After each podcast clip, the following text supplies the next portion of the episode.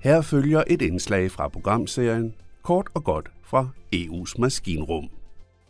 EU-programmer mod migration har ingen effekt. Det har ikke haft nogen effekt. Så brutalt kan det siges. Og det er på trods af, at det har kostet milliarder. Men lad os begynde med, hvad det er for et hul pengene er blevet hældt i, og hvem der har gjort det, og hvem der har betalt. Sidstnævnte er let at svare på, så det tager vi først. Det er dig og mig, samt alle andre skatteydere i EU, der har betalt. Sagen drejer sig om EU-programmer, der skulle bremse migrationen fra Afrika.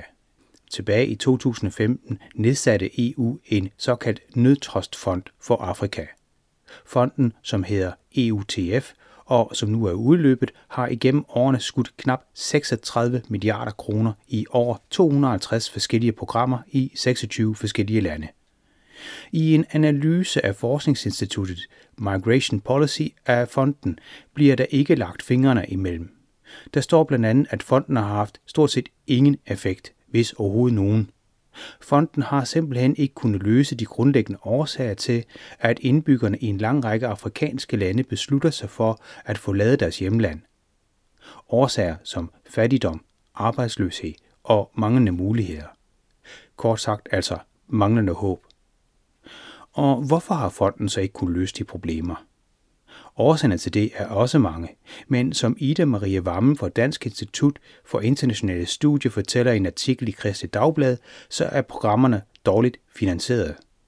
De er simpelthen ikke bæredygtige, fortæller forskeren, der netop er vendt hjem fra feltarbejde i Senegal. Nu er 36 milliarder kroner jo ikke småpenge, så kritikken betyder på godt dansk, at pengene er blevet brugt på for mange projekter over for mange år. Smørt er simpelthen blevet smurt for tyndt ud over brødet.